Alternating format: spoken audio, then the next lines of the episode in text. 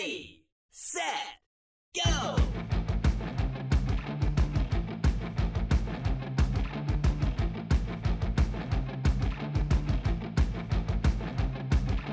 Welcome to the EV Diaries. This is the place where we discuss EVs in small town America. I've said it once and I'll say it again. I'm not a fan of the news, but you can't avoid it. The news feeds feed, for lack of a better term, on negativity. I'm not woo woo, but I do believe you find what you look for, and I would rather focus on the good in this world and not the bad. I'd rather be optimistic than pessimistic, and even though it might be Pollyanna ish, I find when I look for positivity, I tend to find positivity. That being said, I came across an article entitled Tesla Registrations Plunging California, Data Tracker Says. This was on Fox Business. It goes on to say registrations fell by a combined 37% in April and May. Well, that's less than positive. This article is coupled with a video from Fox Business Channel titled, Why Are Tesla, Nikola making electric cars when demand isn't there? It features the car coach Lauren Fix, and she says the only reason car manufacturers are making EVs is because of pressure by the government. Now, I watched the video, and all I can say, it's a bunch of tripe. This so called car coach says the only reason manufacturers like Tesla and Nikola are making EVs is because the government is making them. And her reasoning behind this is the thought that EPA and CAFE standards that we have discussed in length on the show are behind the only reason that car makers are making EVs. Now, it's true that I do believe that that's the biggest reason car makers are making EVs, but not in the way that she was trying to present it. It's also true that EVs were going to be absolutely necessary to meet the Obama era targets, but we know that the Trump administration has rolled all of those back and are giving traditional car makers a bunch of low hanging fruit as goals. Quite frankly, I would have expected more out of a quote unquote guru. We, as EV enthusiasts, know that the market is there. The only thing that is really holding EV adoption back is infrastructure, and that's only because of lack of education and misinformation. Again, the video tries to make the point that the government is forcing forcing auto manufacturers to make EVs. And that is not the case. The article goes on to show how new Tesla registrations in California have dropped over the past two months.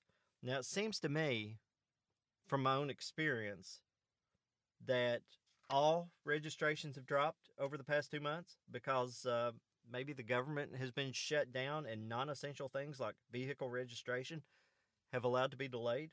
Or at least that's the way it was here in Kentucky. I would imagine that California is very much similar. Hidden way down in the article is the fact that all car manufacturers have seen a 43% decrease in registration. I guess that is where the fair imbalance comes in.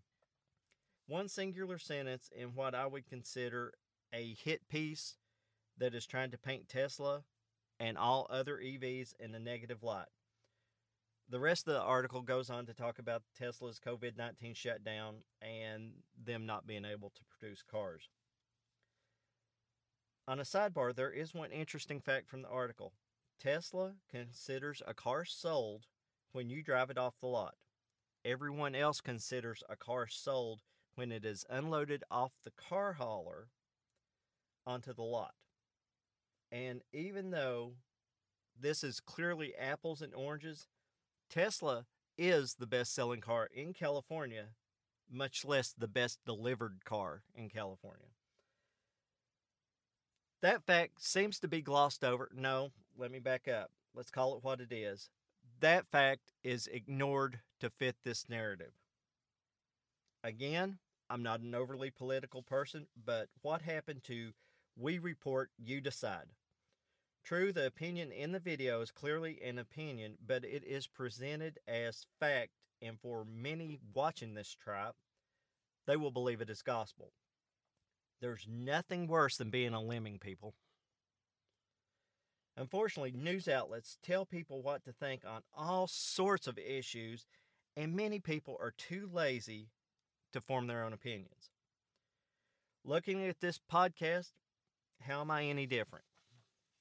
Well, first, I'm telling you my opinion, and you know it's my opinion based on my experience. I frequently tell you it's my opinion, and I try to offer justification for my reasoning, but I fully expect you to challenge my assertions and form your own opinions. Second, if you've listened to the past 97 episodes, you can see that my opinions have changed and my knowledge has increased as I learned more about EVs. I'm not overly committed to any one idea other than EVs can be operated in small town America, and I feel like I'm backing that up with my actions. Third, I know a thing or two about EVs. More than some of you, but less than most of you. In the grand scheme of things, I'm sort of late to the party, but my job puts me in a unique position to offer a different perspective. I don't have all the answers, but I'm researching and learning every day. This is the What is Ben Learning About podcast and how that applies to small town America. Look, I feel that this article is purposeful misinformation. At best, it's simply misleading. And for what reason? I guess the value of journalism these days are clicks and likes. That's the currency. That's how you justify your existence.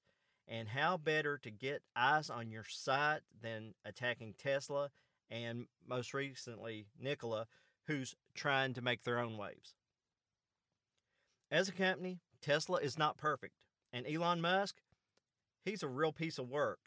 He's got his strength and his flaws just like any other human being, but he is a visionary and he knows how to assemble a team. So, again, what, other than some social currency, did Fox get out of this? Look, people, we are being lied to by people trying to get us to click on their headlines. If they're lying to us about EVs, then what else are they lying about? And to be honest, I have no way of knowing if the Tesla Model 3 outsold the Accord or the Camry in California. It makes sense to me, so I believe it. It doesn't make sense to me that the registration is down for any other reason than that we are in a coronavirus induced economic and social malaise. I certainly don't believe the U.S. government is forcing automakers to make EVs, and we've seen that the current administration would like to reduce or eliminate incentives if they could. It's true, Americans do want SUVs and pickups, but you can't tell me that there is not a large portion that would take them electrified. And that is why Ford, Chevy, Rivian, Triton, they're all working towards this end. Most trucks and SUVs are never operated any differently than any sedan, but people are convinced they need them. And this is America. This is the land of the free. I'm not going to tell them that they can't have them. I'm just looking forward to the day that they plug in as opposed to being filled up. Take the EV news. Actually, take any news with a grain of salt. The truth may be in there somewhere, but a lot of times there's an agenda, even if it's just to garner likes. All right, on something a bit less serious, if you like Jimmy Buffett, Margaritaville TV is hosting the Cabin Fever virtual tour on YouTube. I stumbled across this yesterday. Every Wednesday and Saturday night, they were playing a different Jimmy Buffett concert from days gone by. Saturday night, June 20th, at 8 p.m., they will be streaming the 2017 Cincinnati concert from Riverbend. So grab you a boat drink and hang out to some fun music.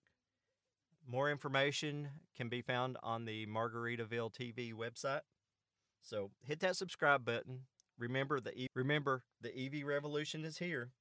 Registration decline or not, it's still a fun ride.